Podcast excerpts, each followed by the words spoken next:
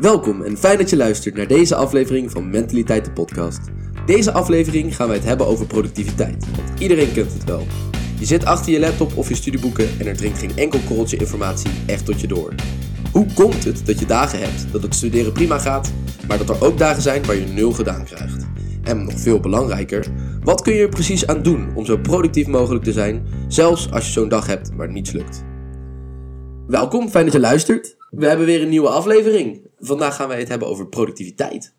Als uh, gasten heb ik uh, als studenten Luc en Delano naast mij. En als expert van vandaag hebben wij Hedwig van Engelen. Hedwig gaat over de studentmentoren van de TU Eindhoven. En geeft daarnaast ook studeertrainingen. Dus eigenlijk leren om te studeren. Welkom Hedwig. Dankjewel. ja, ik zal eigenlijk beginnen met een, met een vraag aan Hedwig we weten allemaal wel dat, dat, dat productiviteit dat nooit echt perfect gaat bij studenten. Maar uh, wanneer gaan eigenlijk studenten om hulp vragen bij, bij dit soort dingen? Wanneer is het voor studenten genoeg geweest en zeggen ze nu ga ik echt eventjes bij iemand uh, te raden van hoe, hoe moet ik studeren? Ja, dat is een hele goede vraag. En ik denk ook meteen een hele complexe vraag.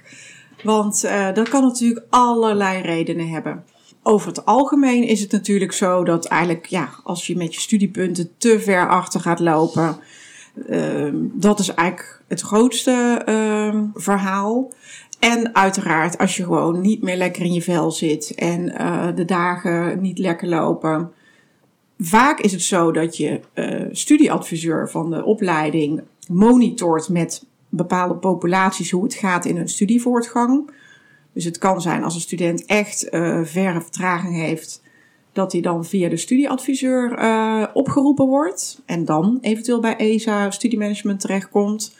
Maar het kan natuurlijk ook zijn dat de student of via andere studenten of nou, uit zichzelf te, uh, komt.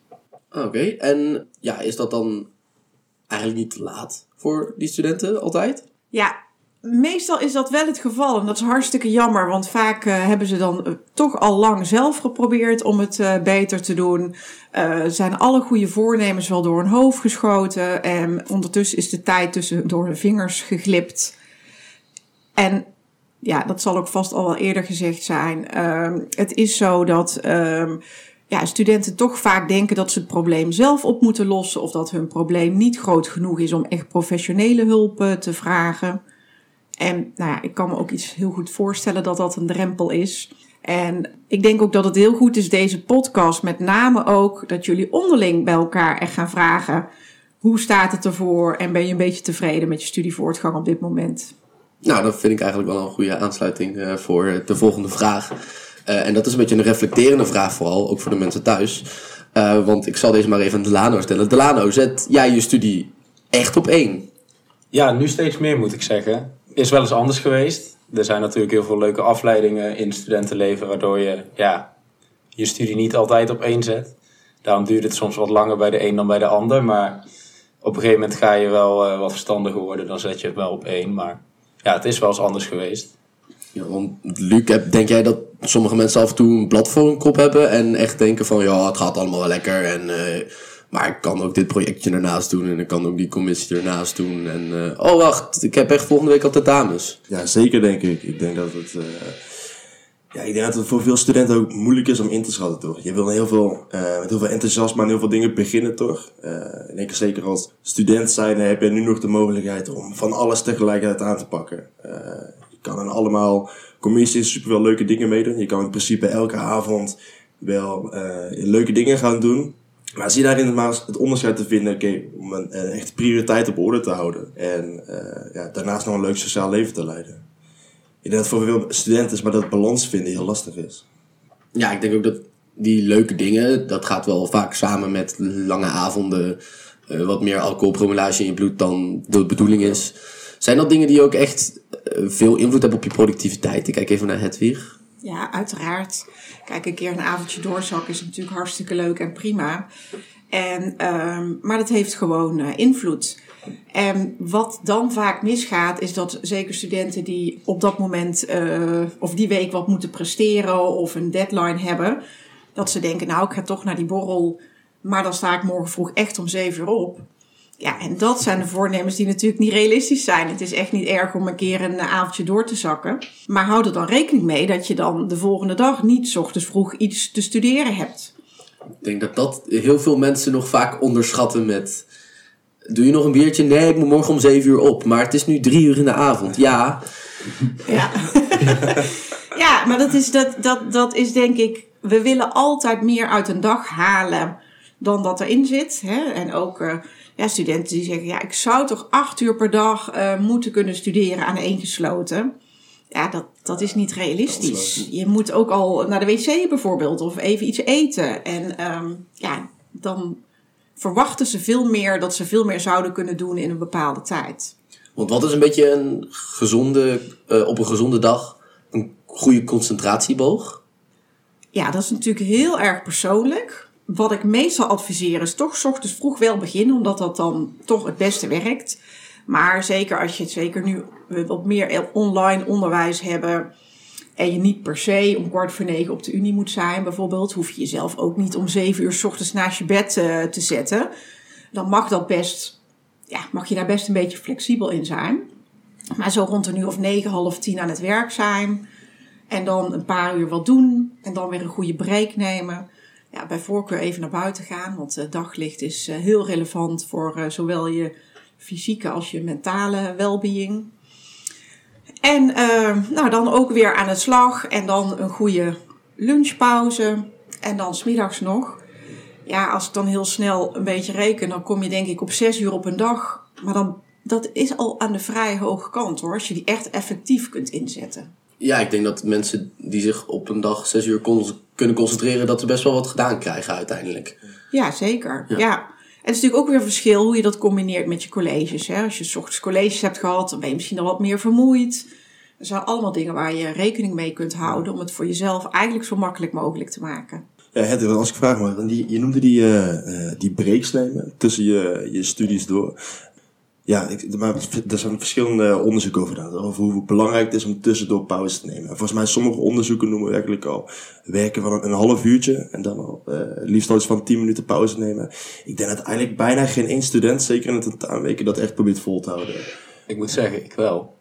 Ja, Ja, ik heb sinds kort een eh, ja, ik kwam er tegen een methode en het is eigenlijk 25 minuten studeren, 5 minuten break en niet langer. Ja. En dat dan vier keer en dan daarna een ja, iets langere break van een half uur.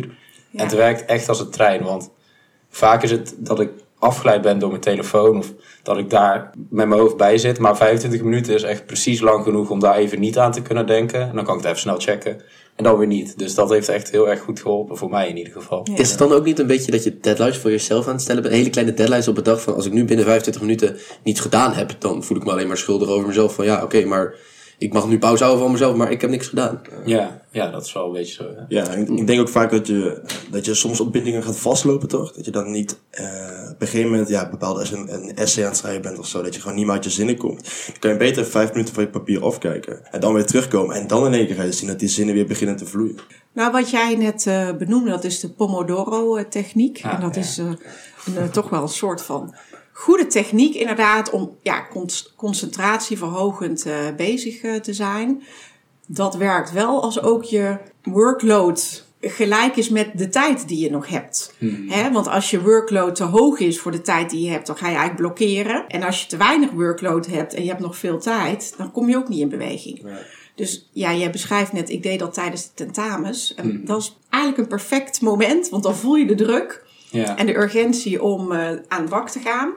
En dan kan zo'n Pomodoro-techniek heel goed helpen. Ja. Ja. En als je wegens omstandigheden binnen eigenlijk anderhalve dag een report moet schrijven, dan is dat, wa- waarom is dat dan geen goed eh, idee meer?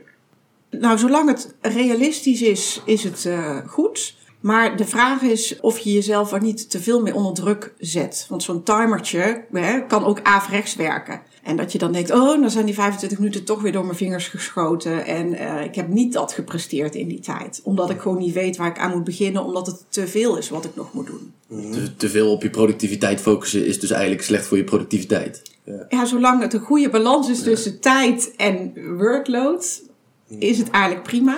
En anders ja, zit er een risico aan. Maar is het niet als je op een gegeven moment dat punt bent aangekomen? Gewoon, uh, ik heb nu eigenlijk te weinig tijd en ik moet nog te veel doen. Is er niet bij voorbaat al iets fout gemaakt in, uh, in fout gaan met het maken van planningen? Ja, dat is uiteraard meestal het geval. Het kan, gevolg daarvan? Ja, het kan ook zijn dat je ziek bent geweest. Hè. Het kan ook gewoon een hele andere aanleiding hebben. Maar dat is dan wel wat het is, ja. ja. We hadden het net ook over als je te weinig uh, te doen hebt eigenlijk. Uh, of als je het idee hebt dat het niet uh, zodanig, zodanige urgentie heeft. Um, dan hoor ik echt meteen in mijn achterhoofd een stemmetje dat zegt uitstelgedrag. Ja. en ik uh, denk dat heel veel studenten daar heel erg mee kampen. En dat heel veel studenten ook heel erg balen van zichzelf als ze dat een keertje hebben gedaan op een dag. En ik was eigenlijk benieuwd, wat is precies een beetje de psychologische reden achter uitstelgedrag? Hoe, waarom doen we dat? Ja, ook dat kan natuurlijk weer allerlei oorzaken hebben. Nou, het kan gewoon simpelweg zijn. Je begint in week 1 van het kwartiel. En je denkt, ja, weet je. En zeker als je bijvoorbeeld het vak voor de tweede keer doet. Hè, wat zou, als je een herkansing hebt. Dat je denkt, ja, ik hoef niet al bij die introductiepraatjes te zijn. Laat maar deze week. Want uh, dat haal ik volgende week dan wel in. Daar begint daar al een zaadje voor, voor uitstelgedrag natuurlijk.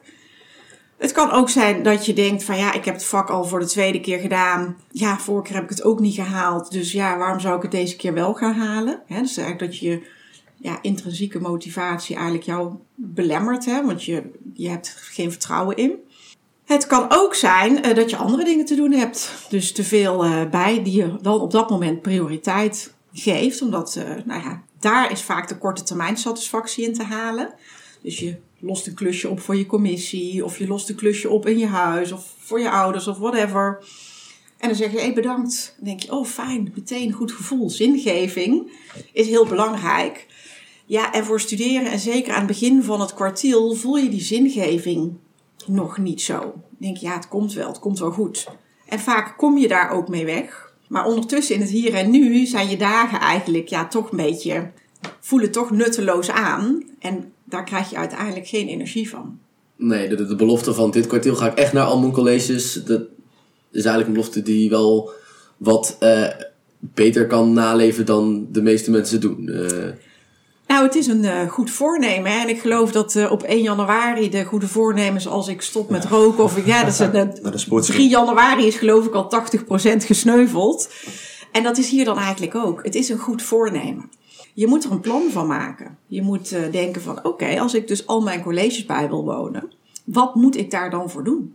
En ja, dan is iets simpels als je wekker zetten of je tas inpakken, is al een activiteit die ertoe bijdraagt dat jij uh, naar je colleges ja. gaat, bijvoorbeeld. Ja, ik denk ook zeker dat als je op een gegeven moment dan net een paar colleges gemist hebt, dat je dan op een gegeven moment in die flow komt van ja, maar nu lig ik al toch zoveel achter laat nu maar helemaal zitten, want ja, nu heeft het toch geen zin of, of, of, ik, oh, ik kan beter um, het eerste uh, college even terug gaan kijken, want ik ga nu niet het vierde college kijken, terwijl ik de eerste drie niet heb gezien. Ja, ja dat is ook een hele grote valkuil. Terwijl eigenlijk zou je beter gewoon in de flow van het curriculum mee kunnen gaan. En dan in kleine beetjes bijwerken voor dat wat je achterloopt. Is natuurlijk niet altijd mogelijk, hè? want soms heb je de voorkennis nodig om ja, in hoofdstuk 6 je, je dingen te kunnen doen en te begrijpen. Maar um, dat is eigenlijk wel het beste. Dat je bijvoorbeeld zegt van oké, ik loop drie weken achter. Nou, ik geef mezelf twee weken de tijd om bij te werken. Ondertussen doe ik gewoon mijn reguliere dingen. En zet ik er kleine beetjes op. En dan weet ik eigenlijk over twee weken, dan ben ik weer bij. En wel, ja, dan heb je perspectief op dat het weer goed gaat komen. In plaats van eigenlijk makkelijk denken, hé, hey, uh, maar dit gaat nu waarschijnlijk te moeilijk voor me zijn om te snappen. Dus ik ga het lekker nog niet doen. Ja. Ja. Ja, zo gaan studenten soms beginnen ze met vier vakken. En zo sluipt er naar drie. En dan gaat het naar twee. En uiteindelijk halen ze er één. Omdat dat dan de meest veilige route lijkt te zijn op dat moment. Om ja, onder je werklast of druk uit te komen. Maar uiteindelijk is het natuurlijk gewoon uh, ja, uitstelgedrag. Ja. Dat, is toch, dat is toch zonde toch? Dat, heel veel, dat je denkt toch wel ziet dat de meeste studenten wel heel hoog willen inzetten. Wel veel ambities hebben. Maar dan toch op een of andere manier dat met zichzelf struggelen om dat waar te maken dan. Ja, maar ja, weet je, als ik naar mezelf kijk, ik wil ook het liefst morgen vijf kilo afgevallen zijn, bijvoorbeeld. maar ja, dat gaat gewoon niet. Dus je moet een plan hebben en dat is lange termijn. En ja, dat is voor de meeste studenten, zeker in de bachelor, nog echt wel lastig. Ja, die lange termijn is sowieso wel lastig, toch? Het is niet echt behapbaar of zo. Ja, dat allemaal in één keer tot je te kunnen nemen van, ah, over een kwartier moet ik dit allemaal gedaan hebben. wel heel veel werk, zeg maar. Ja, Of als je begint aan je tentamens en je hebt eh, nog één heel vak eh, te doen, dan is het wel een hele grote brok aan informatie die je tot je moet gaan nemen. En ik kan me voorstellen dat daar voor veel mensen ook al misgaat. ja. Dat ze zeg maar de hoop al verliezen omdat het zoveel is. Ja, dat is, dat, is, dat is absoluut waar. En in het begin denk je, ach, ik heb nog zeven van tijd. Ik leun een beetje achterover. Vaak in week vier komt er zo'n versnelling. Hè? Of heb je je eerste tussentoets Ja, al gehad. Ja, en dan eh, denk je, huh, waar is de tijd gebleven? En dat komt ook wel, denk ik ook, omdat we natuurlijk we hebben de, tenta- de, de, de tentamenweek. en meteen daarna begint het kwartiel alweer. Ja. Dus eigenlijk moet je nog herstellen van zo die tentamens en die stress. En waarschijnlijk heb je daar piekbelasting toegepast. Hè? Want ja, je moest toch nog even een puntje op de i zetten op het laatste moment. Ja, die maandag begint het weer. Weer een hele nieuwe informatiestroom. Dat zorgt er wel voor dat studenten in die eerste week soms een beetje achteroverleunen. Ja. Ja. Ja, dat niet gepaard met een soort van ja, gewoonte zou ik bijna willen zeggen. Een beetje een sleur van, die je toelaat eigenlijk de eerste weken van niet colleges volgen, piek, belasting en weer opnieuw. En eigenlijk een beetje een visieuze cirkel waar je in blijft hangen. Ja. Dus je maakt in principe een gewoonte van om het niet te doen, toch? ja, het zijn allemaal patronen die je voor jezelf inricht. Omdat het jou in het moment eigenlijk goed lijkt uit te komen. Dat is hetzelfde als wat we net zeiden: van dat je bijvoorbeeld s'avonds voorneemt, ik ga morgen vroeg echt om zeven uur eruit. Ja, dat is een verwachting die je bij jezelf neerlegt. Maar als je dat niet inricht als in, oké, dan stop ik dus eerder met drinken. Of ga ik eerder naar bed. Of ehm, zet ik mijn wekker. Of nou goed, allerlei activiteiten die je daaromtrent moet inrichten. Ja, dan is het eigenlijk continu een teleurstelling. En beslis je in het moment. En dan beslis je, ja, ik blijf lekker liggen. Want ja, het, het eigenlijk tegen jezelf zeggen en het misschien ook doen is niet het, genoeg, maar je moet er ook de rest van je eh, behavior ook naar toe zetten natuurlijk. Ja, kijk, je denkt, hoe, ja, in principe, hoe moeilijk moet het zijn om om zeven uur uit je bed te komen? Dat is eigenlijk op zich niet moeilijk, maar blijven liggen is veel makkelijker. Ja, Dus je moet toch iets doen. En door dat concreet te maken, maar bijvoorbeeld ook hulp in te schakelen. Als je er echt uit moet dat je zegt van god, eh, huisgenoot kun je me wakker maken of partner of wat dan ook. Dat je een beetje een challenge hebt om eh, bijvoorbeeld eh, met elkaar te gaan studeren op de campus. Om 's ochtends vroeg. Ja, dat zijn wel dingen die positief stimuleren, maar met name ook je eigen plan concreet maken. Ja, ik denk dat, dat, dat realistisch zijn naar jezelf doen is ook denk ik heel lastig, toch? Op het begin had ik een maatje die dan, eh die struggelde een beetje met zijn studie en zijn vrije tijd indelen. Dus die is toen, eh begint wel echt goede planningen voor zichzelf gaan maken. Maar wat bij hem gebeurde is uiteindelijk dat hij zijn planningen zo veel te strak maakte. Dat hij uiteindelijk niet meer aan kon voldoen. En toen dacht van ja, maar nu loop ik toch al achter op mijn planning dat hij zijn heel zijn planning weggooide. Ja, Ja, dat werkt alleen maar averechts dan toch? Ja, ja dat, is- kijk, alles is balans, hè. Dus een planning van kwartier tot kwartier, ja, eh, of driedimensionaal in een of ander ingewikkeld computerprogramma waar je vier uur bezig bent met het maken van je planning, ja, heeft volledig geen zin als je hem niet nakomt. Dan kun je het beter op een papiertje zetten en eh, ja, je moet het inrichten zoals jij denkt, hé, maar zo ga ik het ook uitvoeren. En hoe, hoe help jij zelf hier het beste mensen mee? eh, die bij jou komen die misschien struggelen met het maken van een planning. Ja. Ehm, nou, het gaat vooral om dat je iets maakt wat bij jou past. En dan moet je kijken, wie ben ik? Hoe werk ik het beste? Wat heb ik nog meer aan verplichtingen in de week? Het is echt een totaalplaatje waarin je vastlegt ehm, hoe jouw week eruit zou kunnen zien. En eh, even los nog van puur inhoudelijk, begint het dus eigenlijk met de structuur. Van nou, hoe laat zou je het liefst op willen staan? Waar ga je studeren? Eh, ja, wanneer zijn je pauzes? Eh, wanneer heb je die verplichtingen? Ga je sporten of niet? Of net wat het is.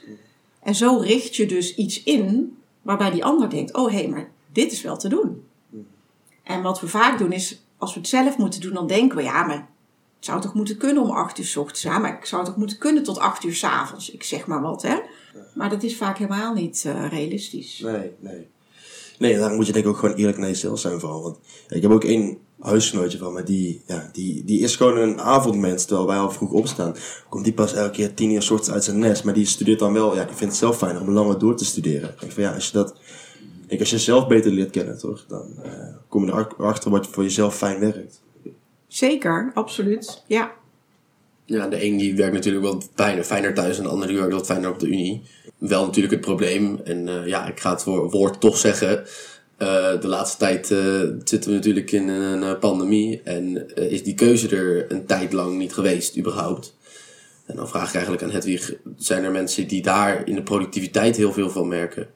Zeker. Je ziet met name dus inderdaad de afstudeerders, hè, zowel bachelor als masters. Die, dat is al een solistisch traject. En dan natuurlijk helemaal. Zeker ook de studenten die nog thuis wonen of alleen in een studio. Hè. Dat is natuurlijk toch nog meer geïsoleerd. Ehm, dus dat, dat komt absoluut voor. En heeft zeker een heel groot eh, effect. Maar ik denk dat, ja, wat ik vaak zelf zeg is, je kunt, ondanks dat de, kijk, nu hebben we weer meer mogelijkheden, hè, mag je in principe ook weer samen studeren. En natuurlijk binnen de alle restricties die er op dat moment gelden. Maar je mag gewoon naar de campus komen. En ehm, ik denk dat dat al helpt. Maar je kunt bijvoorbeeld ook, terwijl jij thuis zit te studeren, je komt je wel je camera openzetten en die ander ook ergens anders, bij wijze van spreken aan de andere kant van de wereld. En wel aan eh, je afstudeeronderzoek eh, bezig zijn.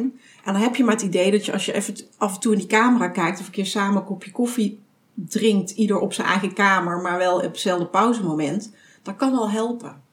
Ja, ik zag tijdens, tijdens echt een van de grotere lockdowns, zag ik dat een van de dingen die eh, up and coming was, dat eh, je gewoon in een Zoom call kwam met allemaal mensen die ook aan het studeren waren. En Ja. dan zaten er honderden mensen in die calls. Ja. Dat vond ik heel interessant van, hoe kan het zijn dat er honderden mensen denken, ik ga nu in een Zoom call zitten en dan ga ik gewoon studeren. Terwijl Ja. het enige wat het verschilt, is dat er mensen jou misschien kunnen zien. Hoe, hoe komt het dat in jouw hoofd, dat je dan ja, blijkbaar productiever wordt of beter kan gaan leren als mensen jou kunnen zien die te, eigenlijk gewoon zelf op hun dingen aan het Ja. concentreren zijn.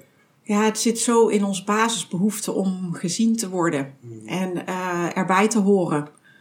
En dat is eigenlijk wat je wil. Dat je, als je alleen op die kamer zit en je kijkt alleen maar tegen diezelfde muren aan en je raakt kwijt dat er inderdaad, waar dan ook ter wereld of in Nederland of Eindhoven, ook studenten zitten op die manier.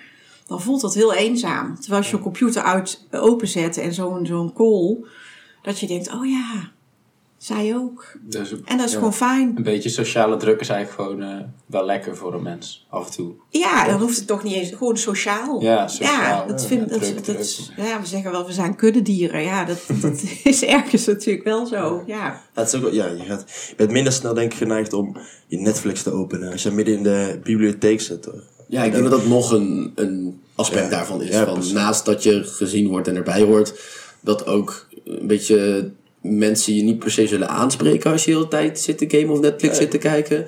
Maar dat op een gegeven moment me- mensen wel gewoon naar je, naar je scherm kijken en dan weer terugkijken. En dan merk je, oh, ze hebben gezien dat ik aan het Netflix ben. ja, hè? misschien eigenlijk niet zo slim. ja, ja dat. eh, of als er maar, ja goed, ja, kijk, als, soms de ene vindt ook een beetje roezemoes of gewoon wat levendigheid om zich heen eh, fijn. En dan kan zoiets ook eh, werken natuurlijk, ja. Ja, want over geroezemoes. Sommige mensen vinden het fijn om met muziek te studeren. Andere mensen vinden het echt alleen fijn om met klassieke muziek te studeren. Zit daar, eh, eh, ja, wat is de technische reden daarachter? Van hoe komt het dat mensen meer in een flow raken als ze bepaalde soort muziek luisteren? Ja, muziek schijnt echt iets in ons brein te doen met onze emoties. En dat kan ook heel verschillend zijn per persoon. Daarom zie je dus ook heel verschillende. Ja, de ene wil het nou juist heel stil hebben, de ander houdt van klassiek en de ander eh, zet nou, een andere rocknummer op.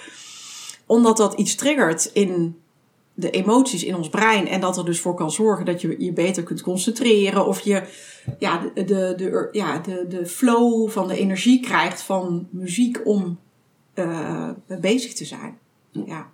Met klassieke muziek, als ik zo naar mezelf kijk, ik weet niet hoe het eh, met Luc en het Lano zit, maar als ik aan klassie- klassieke muziek denk en het in mijn hoofd een beetje inbeeld, dan denk ik vaak wel aan een beetje rustigere sfeer.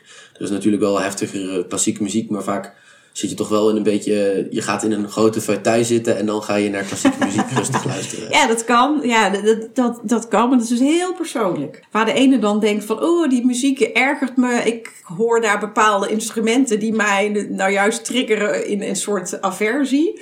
Kan de ander denken, oh, ik kan hier volledig in de, in de ontspanning of in de flow raken om aan de slag te zijn. Ja. Ja, op een gegeven moment ligt ook dan die link door als je bepaald nee, klassieke muziek als paleisje hebt. Of iets van, ja, van mij techno-muziek, rustige techno-muziek, gewoon een beetje meer minimalistisch wel best Die wel hele goed. lo-fi, diepe... Ja, precies. Ja, Ja, ja. dat is het. Maar dan, op het begin als je dan die muziek luistert, dan leg je hersenen ook al de link met, oh nu ook dit weer. Dat hoort bij studeren. Ja, Dat heb ik dus heel raar, want ik heb bij bijna alle muziek... eh ga ik de tekst een beetje in mijn achterhoofd afmaken en dan kan ik me niet meer focussen. Ja. Maar, omdat ik het al, zeg maar, sinds de middelbare school doe, kan ik me wel focussen met eh, Disney-liedjes. Dus Ja, studeert met Disney. zie je Ja, ik, ja. Dus ik, ik, af en toe dan zit ik ook echt heel erg in de zelfreflectiemodus van waarom, waarom doe ik dit Geef eens eigenlijk? een voorbeeld. Zing eens een stukje. En, ja, ja, dat laten we maar even voor de luisteraars eh, achterwege. Maar, eh, dat, ja, maar dat Ja. is dus die link inderdaad. Ja, dat is allemaal geprogrammeerd eh, gedrag, absoluut. Maar heb je dan niet, als je dingen wil lezen, dat, de, ja, wat je net al zei, de tekst zeg maar super hard gaat interfereren met wat je probeert te lezen? Ik kan dat, mij lukt het Ja, persoonlijk mij ook niet. Ja, mij lukt het dus ook met alle andere muziekstijlen lukt dat niet. En zelfs met, eh, ik, ik heb het met heel veel muziekstijlen geprobeerd. Ik heb het met van die, ehm, van die echt geluiden geprobeerd. Je hebt ook van, echt op YouTube van die study sounds, dat je Ja. dan rare, beetje Ja. psychedelische geluiden de hele tijd hoort. Nou, daar ging ik helemaal van over mijn nek. Ehm, maar ja, ik weet niet. Het is echt die link van dat het in de automatisme modus gaat. In plaats van, oh, ik ga nu even luisteren naar een liedje. En dat is, ja, ik vind dat heel bizar dat dat kan. dat je dan wel opeens kan focussen. Of beter, of niet. Er zijn ook heel veel mensen die zich niet kunnen focussen met muziek.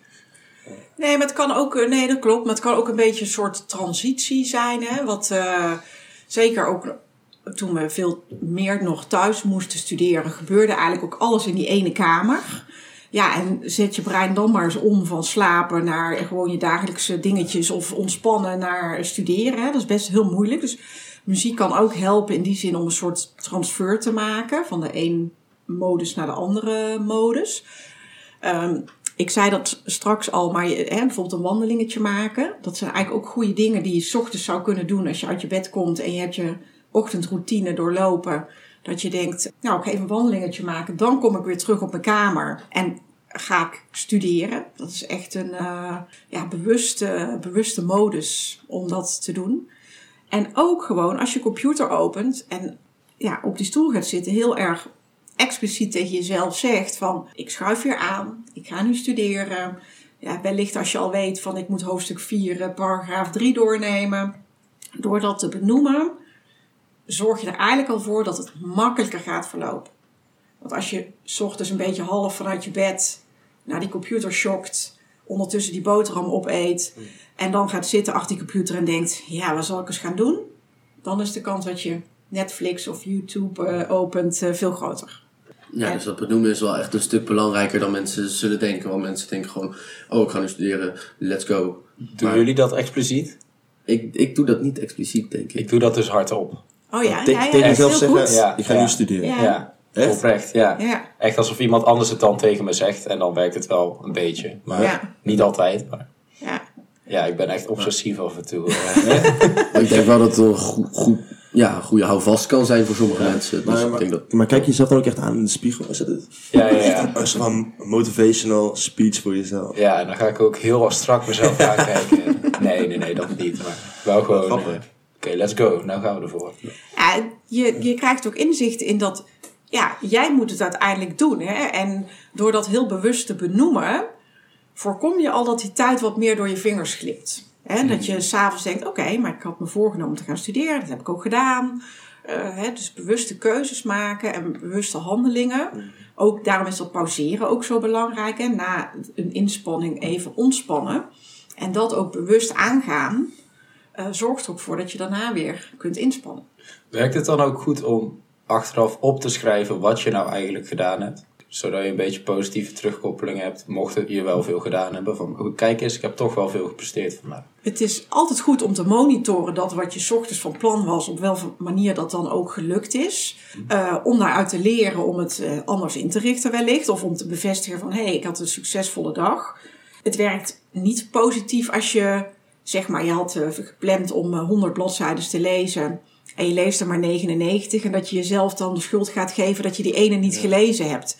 Dus zo star moet je het niet maken en zeker ook niet Kijk, we kunnen altijd wel highlighten de dingen die we niet gedaan hebben op een dag, ja, daar wordt geen elk mens vrolijk van. Dus je kunt eigenlijk beter aan het einde van de dag zeggen van nou, zo is het een beetje gelopen, hier heb ik wel van geleerd. Of hier, en dan benoem je bijvoorbeeld twee dingen waarvan je zegt, nou, hier ben ik eigenlijk hartstikke tevreden over. Ja. En daar kun je dan ook weer mee vooruit de volgende keer. Ja, dat vind ik wel een goede inderdaad. Van dat je daar eventjes vanuit daar gaat werken. Ja. Ja. Ja. Nog een vraagje. Ehm, ik denk dat heel veel studenten dit hebben, maar je hebt vaak, vaak drie, kwartielen, eh, eh, drie vakken per kwartiel eh, in Eindhoven. In andere steden zal dat anders zijn. Maar ik merk ook heel vaak dat als ik met een vak bezig ben, en dat heb ik voor die dag staan, maar ik heb ook ander werk voor een ander vak staan op die dag. En dan denk ik op een gegeven moment, ja, maar ik heb hier nu echt even geen zin meer in, of het lukt niet, of dit is echt te moeilijk. Ik switch nu even naar de andere vak en dan ga ik daaraan werken. En als puntje bij paaltje komt, eh, is het vaak zo dat ik het terugkoppelen naar dat volgende vak dan lastiger is. Omdat ik dan weer terugkom met, oh, ik ben klaar met dit vak, mooi. Oh ja, nu ga ik weer terug precies op dit moeilijke punt bij dit vak. En ja, ik snap het nog steeds niet. Ja. Is, zijn daar tips voor te geven voor mensen die daar wel echt moeite mee hebben? Want ik zelf zit daar wel vaak mee. Dat ik het switchen op ehm, momenten doe waarvan ik dat zelf fijn vind. En dat achteraf eigenlijk helemaal niet handig was. Ja. Ja, eigenlijk hè, is het ook gewoon studieontwijkend gedrag. Hoe raar dat ook klinkt, hè, want je bent bezig met studeren, maar je doet eigenlijk dat wat je makkelijk afgaat. En waar je het minst tegenop ziet. En dat geeft je een soort, eh, ja, toch een goed gevoel. Kijk, ik ben in ieder geval voor dat vak lekker bezig. Maar ondertussen ga je het wat je lastig vindt niet aan. En ehm, dat is natuurlijk ook heel menselijk. Hè? We zijn gewoon mensen en geen robots. Dus je kunt je niet altijd programmeren. Wat je zou kunnen doen is zeggen, nou, ik ga echt bijvoorbeeld ochtends of wanneer jij op je best bent, allereerst het moeilijke doen. Want dat geeft je meteen een goed gevoel voor de rest van de dag. En alles wat daarna nog komt die dag is mooi meegenomen, want je hebt dat wat je lastig vond al ja, afgevinkt. En dat is natuurlijk heel fijn. Als je nou toch denkt van ja, weet je, ik heb ochtends eh, dat ene vak gedaan wat me makkelijk afgaat. Nou, dan besluit ik om daar 's middags mee door te gaan. Ergens knaagt er iets, hè, want je weet, ik ben iets aan negeren wat ik eigenlijk aan zou moeten gaan. Dan zou je nog kunnen zeggen van nou, ik heb een bufferdag of ochtend. Hè, het natuurlijk ligt eraan hoeveel tijd je precies in je agenda hebt. Waarop je zegt van, nou, daar doe ik in ieder geval de taken eh, binnen die week wat ik niet heb afgerond. Dat kan je ook eens per twee weken doen, hè. Maar dan weet je dat het in ieder geval ergens weer een keer op je bord komt. En dat je daar moet gaan doen. En ja, dat je een keertje denkt van, ik eh, maak het mezelf niet te moeilijk vandaag. Ik ga door met dat makkelijke vak. Dat is echt zo erg niet. Als je het maar niet volledig gaat negeren. Je moet het een keer aan. Ja, daar kan ik wel. Ik denk dat ik daar ook wel actiever over moet gaan nadenken voor mezelf. Van wanneer ik, ik. Het is prima dat ik een planning maak, maar eh, je kan prima nog een keer kritisch naar een planning kijken van gaat het wel lukken? En daarna nog eens kritisch naar een planning kijken van gaat dit me op dit moment wel lukken? Nou, dat is, ja precies. Maar dat is wat ik net zei, hè. Van, Ja. Je moet dat wat je lastig vindt ook op een moment zetten in de week waarop je de kans vergroot dat je het ook gaat doen. En als je dan zegt, ja, dat, dat zet ik dan op vrijdagochtend na die borrel op donderdag. Ja, dan weet je eigenlijk, dan ga ik het hele kwartiel niet doen. Maar als je denkt, nou, dat zet ik dan eens op een moment waarop ik bijvoorbeeld, eh, ja, ik zeg even dinsdagochtend, want ik heb verder dinsdag niks. Nou, dan vergroot je, verhoog je de kans alweer. Als je dan ook nog kunt zeggen, hey, ik spreek af met iemand om het samen te doen. Of ik, uh, ik zeg tegen iemand, hey, help mij eraan herinneren dat ik dit doe vandaag.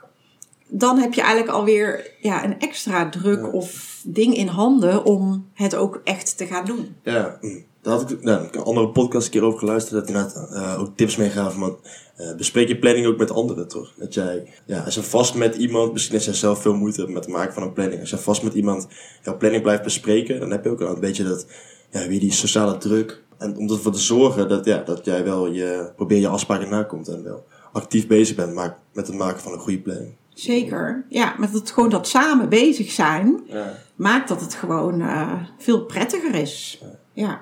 En stel, Kijk, want stel, het lukt je dan op een gegeven moment wel om een, een, goede planning te maken en uh, vanzelf duidelijk te hebben uh, wat je wil gaan doen op een dag. Dan nog steeds leven wij denk ik nu heel erg, zeker nu in een, in een tijd toch, waar je gewoon ontzettend veel afleiding om je heen hebt, toch? Zeker met, denk ik nog erg met thuisstuderen. Maar kijk, ja, social media, alles daaraan. Maar ook wat even gebeld worden dat iemand iets van je wil. Of even eh, een mailtje tussendoor binnenkrijgt die even je aandacht vraagt. Hoe heb je misschien aan de luisteraars thuis daar uh, uh, tips mee om daarmee om te gaan? Ja, die heb ik wel, uiteraard. Um, we hadden het net over dat zes uur effectief op een dag. Hè? Dat, ja, goed, dat, ik weet niet of dat natuurlijk voor iedereen realistisch is. Maar om dat even als uitgangspunt te nemen op een dag dat je, hè, dus gecombineerd met colleges, hè, niet alleen maar zelfstudie, heb ik het dan uiteraard over. Dan betekent dat dus dat je uh, ook je pauzes moet gaan uh, afbakenen. En die uren dat je wil gaan inspannen, dat je dan ook zegt: ik sluit die impulses af dus als je zegt, nou ik verdeel dat in uh, zes keer een uur, ik verzin maar even wat, of uh, halve uurtjes, maakt niet uit, of uh, twee uur. Dat je zegt, hè, dat bewust aanschuiven, ik ga nu hier zitten, ik ga studeren. Dat betekent dat ik even mijn internet blokkeer, of mijn telefoon wegleg, of die pop-up van die mail uitzet. Want ik ga nu studeren. Het heeft ook weer met die transitie en dat bewuste gedrag te maken. Het is ook echt niet zo dat je in dat uurtje waarin je niet bereikbaar bent, dat de wereld uh, vergaat. Hè? Dus het is ook, het, is sterker nog, het geeft eigenlijk alleen maar opluchting dan dat je steeds moet gaan kijken van, uh, oh, was dat pingetje voor mij? Of uh, was dit, is dit nu relevant om op te reageren of niet? Want dat zorgt eigenlijk voor heel veel onrust. Wat ik daar nog even aan toe wil voegen is eigenlijk dat je door uh, het gebruik van je telefoon bijvoorbeeld, YouTube of maakt niet uit, internet, dat is eigenlijk een onuitputtelijke bron van informatie. En dat houdt niet op. En we denken eigenlijk van, ook oh, ga even op mijn telefoon, even relaxed. Maar ondertussen overstimuleer je eigenlijk je brein. En dan zeg je, ja, daarna moet ik weer gaan studeren. Hé, hey, maar dat, ja. daar is natuurlijk helemaal geen combinatie. Want je hebt net je, je brein geover, overgestimuleerd. En dan verwacht je dat je in een split second weer kunt gaan studeren. Ja. Dus je zou beter kunnen doen als je zeg maar een soort structuur op zou willen bouwen. Dat je zegt, ik span me in voor mijn studie. Dan doe ik een half uur uh, iets uh, op mijn telefoon. Hè. Dan check ik even wat ik gemist heb. Of ik ga even lekker, het mag ook een uur zijn, maakt me niet uit. Maar gewoon even lekker uh, op mijn telefoon hangen. Dan ga ik nog even een half uurtje naar buiten. Of ik ga stofzuigen. Of in ieder geval iets waar je niet je brein heel erg extreem voor nodig hebt. En dan ga je weer studeren. Ja. Want dat is, ja, we zijn nog niet geprogrammeerd om al die impulses allemaal uh, nee. aan te kunnen. En eigenlijk is, het eigenlijk, dat is eigenlijk gewoon heel makkelijk te doen. En voor de mensen thuis ook, als die denken: hey, maar ik heb geen zin om mijn telefoon helemaal in te stellen dat ik dan geen berichtjes binnenkrijg. En ik heb geen zin om dan om, op mijn computer het wifi een, op een bepaalde tijd uit te zetten. Uh, nou, slecht nieuws en goed nieuws. Uh, tegelijkertijd, er zijn echt een heleboel apps en programma's die dit allemaal voor je kunnen doen. Uh, alleen al opzoeken, studytime, wifi. En je krijgt genoeg programma's waarbij dit echt allemaal voor je wordt gedaan. Dus ook even zelfreflectie voor jezelf. Stel, jij hebt hier problemen mee. En stel, jij wilt het proberen. Uh, dan is er eigenlijk een drempel die er helemaal niet is. Ja, maar het is wel heel lastig, hè? Want het is natuurlijk zo'n onderdeel van ons bestaan. Uh, daar moet je die blokken ook van het studeren niet te lang maken, wellicht. Want dan kun je gewoon het wel combineren. Ja, en je hebt een niet-storen-functie op je telefoon. Die is ook heel makkelijk. Ja. swipen, even klikken, ja, swipen, dan ben je er. Ja. Of schermtijdblokkering kan je ook doen. Ja. Ik zag laatst zelfs een kluis met een timer. En daar kun je dan je telefoon in leggen. En dan een half uurtje. En dan ging die pas weer open na een half uurtje. Sommige mensen ook een goed idee misschien. Ja, ik, uh, ik las ook ergens Amsterdam geloof ik. Die hebben dan, uh, ja, ik weet niet, studiehonken. Hmm. En dan kun je daar dus samenkomen. En dan ga je dus in open ruimtes studeren. En dan moet je telefoon in zo'n telefoonhotel uh, zetten. En dan dacht ik, oh, dat is eigenlijk ook best een heel goede manier om. Uh, en is de bewuste keuze om daar te gaan studeren. En dan ja. is het eigenlijk makkelijk dat je telefoon uh, weg is. En weer een beetje die sociale controle natuurlijk. Want je wil dan niet als eerste opstaan om toch even die telefoon uit die... Uh, ja, zij doen dan blokken van drie kwartier. En dan uh, moet je van tevoren een soort kaartje kopen of reserveren of iets. En dan kun je daar dus gebruik van maken. Dus, ja. Is het een idee voor eigenlijk universiteiten om op studieplekken ook dat soort ja, te telefoonhotels neer te zetten? Gewoon zo'n grote eh oplaad eh, eh, vierkant dat mensen hun telefoon erin kunnen zetten uit, ja wel natuurlijk uit vrijwilligheid, maar ik denk dat op het moment dat een paar mensen dat doen en mensen komen aanlopen bij zo'n studieplek, dat mensen het wel sneller kunnen doen, toch? Ja, ja het is een goede, goede suggestie. We hebben natuurlijk wel gewone kluisjes, hè. daar zou je het eventueel ook mee kunnen doen. Maar ja, zeker. Het is vooral met die gewone kluisjes is de sociale druk er natuurlijk niet, omdat je het niet echt ziet van anderen. Nee, dat klopt. Ja. Maar daarom is het ook zo fijn om samen te studeren. Al ga je maar met één iemand eh, naar de unie en zeg je nou, zullen we hem nou even in het kluisje doen? Of eh, zullen we hem nou gewoon even wegdoen? Of ja, puntensysteempje voor eh, wie hem als eerste uit zijn broekzak haalt of zoiets. Hè? Je moet het een beetje fun maken om ja, je bewust te zijn van dat je het anders wil. Kijk, als je zegt ik heb er geen last van en dat, die zijn er ook, dan is dat ook prima uiteraard. Ja, het is natuurlijk wel als je het nodig hebt, maar ik denk dat er veel mensen thuis nu aan het luisteren zullen zijn die altijd wel zoiets hebben van het kan altijd wel een beetje beter eigenlijk. Ja, even los. Ja, dat denk ik ook. Even los van die ehm, overprikkeling eigenlijk, hè, die je daarmee eh, eh, creëert. Eh, het, het, het heeft ook, kijk, zingeving. Het gevoel dat we op een dag iets gedaan hebben waar we blij van worden. Ja, dus over het algemeen komt dat niet vanuit internet of Netflix of zoiets. Hè? Dus het geeft eigenlijk een heel onbevredigend gevoel. Ehm, als je niet, kijk, als jij, even als voorbeeld, als jij de hele dag lekker gestudeerd hebt en je gaat s'avonds de hele avond op je telefoon of op Netflix, is dat oké. Maar als je het overdag eigenlijk de hele dag doet en daardoor aan het einde van de dag denkt, ja, ik heb dat niet gedaan wat ik eigenlijk had willen doen, ja, dan is het een enorme teleurstelling. En ehm, ja, dan is het natuurlijk jammer. Ja, het is toch grappig dat het toch, voor ieder mens toch zo moeilijk is om dat te doen. Dat blijkbaar in ieder mens iets zit van, oké, ik, moet iets gaan doen wat ik eigenlijk niet leuk vind. Dat een beetje met tegenzin weten te gaan uitstellen toch. En dan dat je dan wel ja, tussendoor dan maar je tijd gaat verdoen met Facebook filmpjes.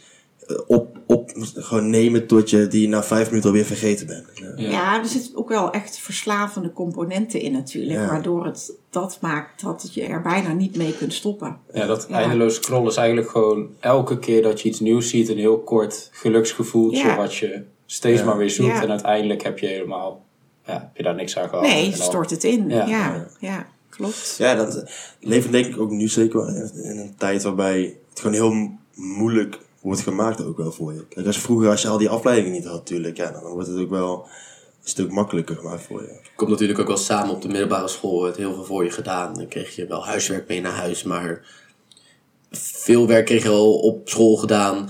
En ik heb het gevoel dat op de universiteit je een stuk meer echt op jezelf aangewezen bent.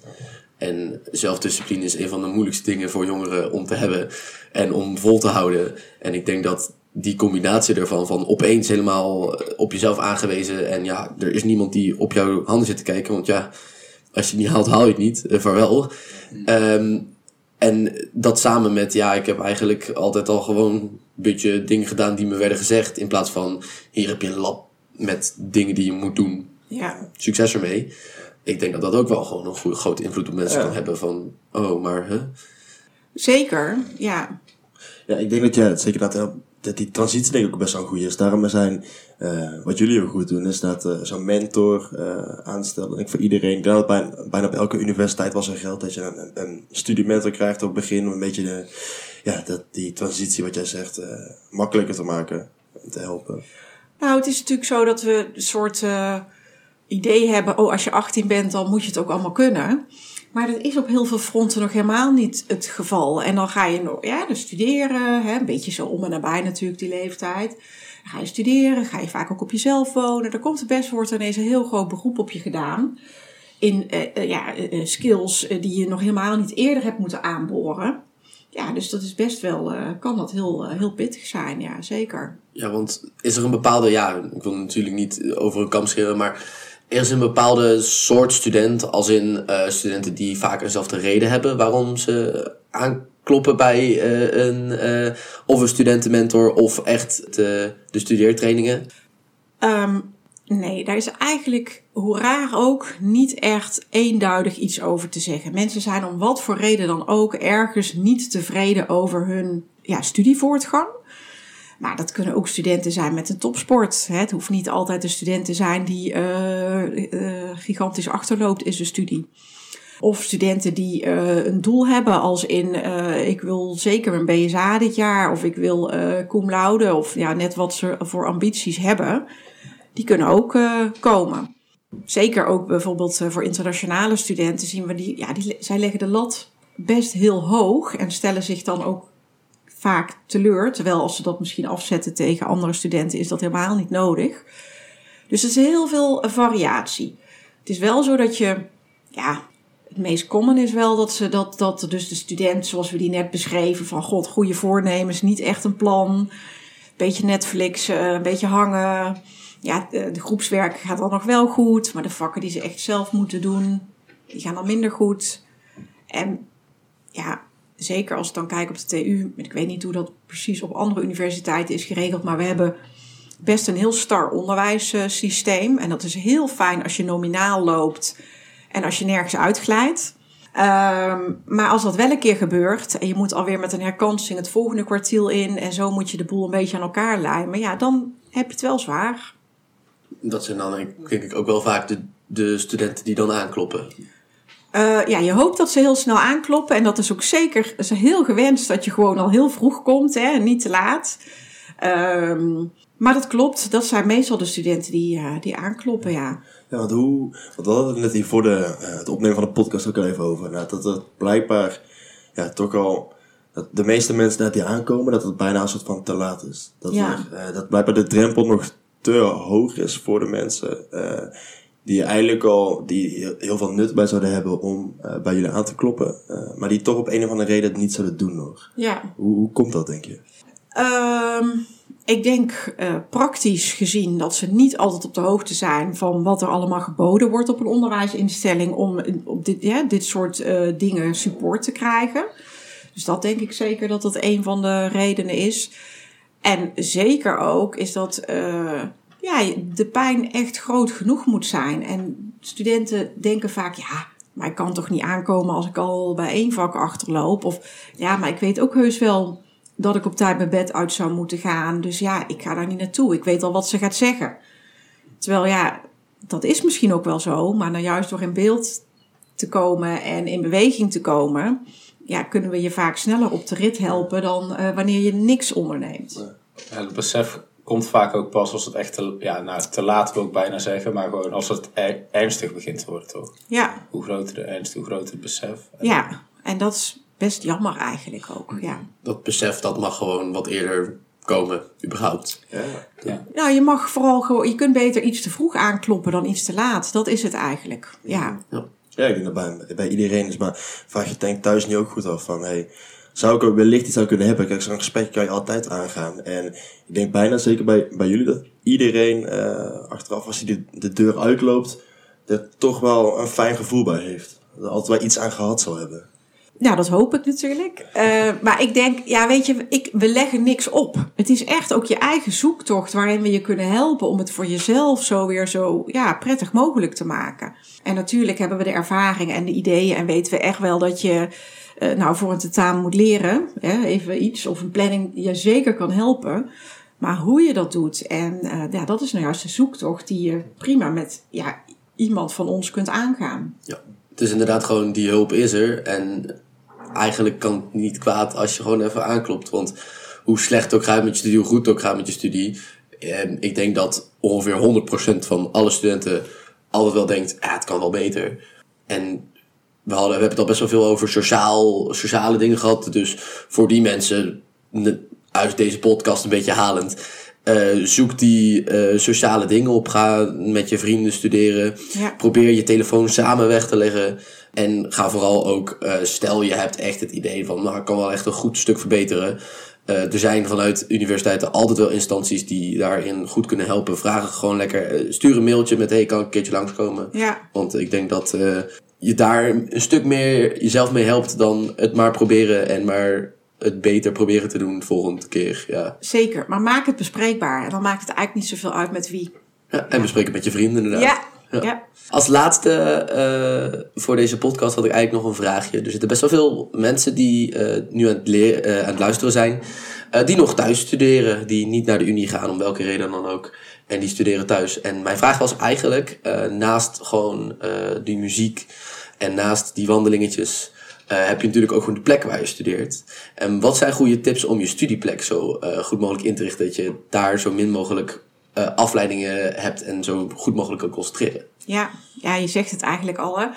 Eh, overigens, we hebben nog een website online studying. Die is ook echt, of ja, Canvas-pagina is dat eigenlijk. Voor TW-studenten dan. ehm, ik weet niet of dat eigenlijk openbaar is voor andere studenten ook. Maar echt superveel nuttige tips over online eh, learning. Dus dan zou ik zeker adviseren om daar eens op te kijken. Ja, wat is belangrijk is dat je een plek hebt die bij je past. En bij voorkeur een plek die je niet ook gebruikt voor sociale dingen. Dus eigenlijk als je zegt van nou, ik ga toch even een filmpje kijken op mijn eh, laptop waar ik net op aan het studeren was. Ga dan op een andere plek zitten. Want hoe duidelijk het voor je brein is en voor je systeem is dat oké, op de bank is ontspanning met die laptop. En eh, op een bureaustoel is eh, inspanning. Ja, natuurlijk ook voldoende licht. Bij voorkeur natuurlijk daglicht. Beetje opgeruimd. Goed geventileerd. Gewoon dat je fris en niet te warm. Ja, gewoon de standaard dingen die het makkelijker maken om eh, bij de les te blijven. Ja, maar nogmaals, probeer echt anderen op te zoeken. Nou, ik denk dat eh, als mensen een beetje goed hebben geluisterd, dat ze de- die conclusie zelf ook wel echt goed kunnen trekken. Probeer lekker die sociale interactie te krijgen. Eh, al is het erover praten, al is het samen doen. Eh, en daar gaat deze podcast natuurlijk ook gewoon over. Maak het lekker bespreekbaar. En dat gaat niet alleen maar over mentale gezondheid, maar ook gewoon over hoe je studeert, wat je studeert en hoe je iets aanpakt. Ja, dit was hem voor deze keer. Hartstikke fijn dat, dat je luistert. Eh, voor Luc en voor Delano hartstikke bedankt. En eh, hartstikke bedankt Hedwig. Graag gedaan. Eh, ik denk dat de mensen thuis heel veel hebben me kunnen meenemen deze keer. En voor de luisteraars thuis, fijn dat je hebt geluisterd. En fijn dat je wat tijd voor jezelf neemt.